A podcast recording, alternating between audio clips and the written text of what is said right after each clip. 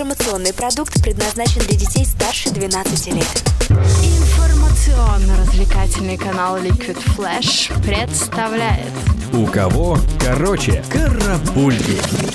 Новости культуры. Всем привет! В студии Юлия Ковалева с кратким обзором новостей шоу-бизнеса. Американская поп-звезда Тейлор Свифт стала лауреатом музыкальной премии American Music Awards в главной номинации «Артист года». 46-я ежегодная церемония вручения наград прошла во вторник в театре Microsoft в Лос-Анджелесе, штат Калифорния. Хочешь больше? Нет, нет, это не реклама ставок на спорт. Заходи. На новое вещание .рф. Узнай больше о передачах Liquid Flash и вместе с нами войди в историю нового вещания. Новое вещание.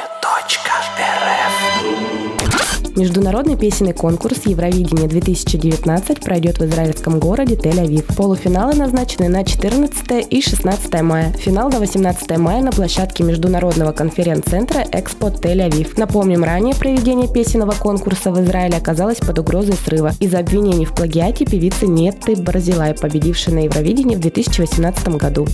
Вдова лидера группы The Beatles Джона Леннона, японская художница и певица Йока Оно, выпустила кавер-версию его песни Imagine. Сделала она это в день рождения Джона Леннона. Композиция войдет в новый альбом Йока Warzone, который выйдет в свет 18 октября этого года. Солистка российской группы «Серебро» Ольга Серябкина заявила о своем уходе из коллектива. Певица объяснила, что продолжит сотрудничество с лейблом Максима Фадеева «Мальфа» и будет заниматься сольным проектом «Молли». Также Серябкина подчеркнула, что выступать с группой будет до конца 2018 года и примет участие во всех ранее запланированных концертах. Американская певица Леди Гага выпустила новый клип на песню дуэт с Брэдли Купером. Вместе пара записала целый альбом. Сам же клип представляет собой трейлер к новому фильму «Звезда родилась», вышедшему на экраны в сентябре этого года. Это тот редкий случай, когда трейлер выходит после кинокартины.